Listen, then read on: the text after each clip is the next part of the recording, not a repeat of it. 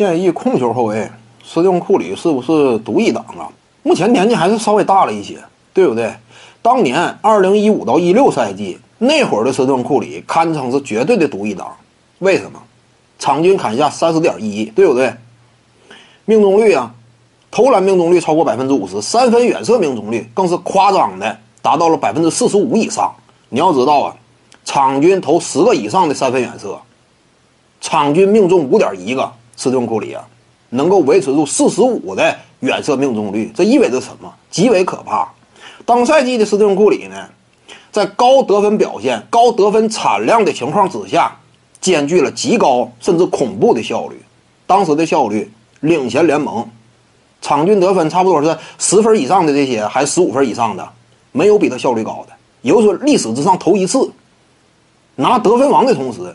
称霸效率榜，真实命中率百分之接近六十七呀，什么概念？对不对？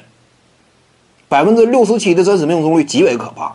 我之前多次谈过，沙奎尔·奥尼尔啊，巅峰期啊，拿 MVP 那个赛季啊，真实命中率也就百分之五十七、百分之五十八，也就这个层次。斯蒂芬·库里比巅峰期的奥尼尔高了十个百分点。为什么他能拉开小球时代的序幕？为什么他能够？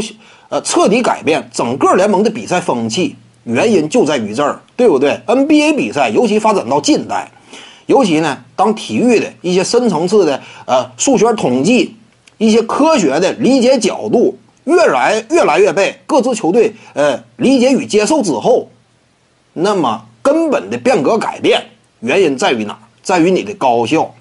斯蒂库里嘛，三分线以外持球远射效率达到这种级别。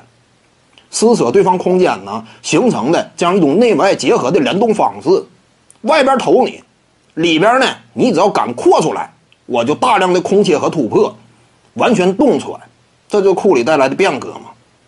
所以，二零一五到一六赛季的话，那毫无疑问，斯蒂芬库里啊，绝对联盟当中独一档的控球后卫。为什么是他与勒布朗詹姆斯连续四年在总决赛交手啊？如果说真是啥也不是的话，他可能说。连续四年与詹姆斯这种历史第二级别的超级巨星连年作为对手嘛，对不对？这就从这侧面佐证了斯蒂芬库里他的优秀。但是现在呢，年岁稍微有点大了，对不对？到底下赛季什么状态，目前尚且未知。所以你说现在是不是独一档，那得再看。各位观众要是有兴趣呢，可以搜索徐静宇微信公众号，咱们一块儿聊体育。中南体育独到见解就是语说体育，欢迎各位光临指导。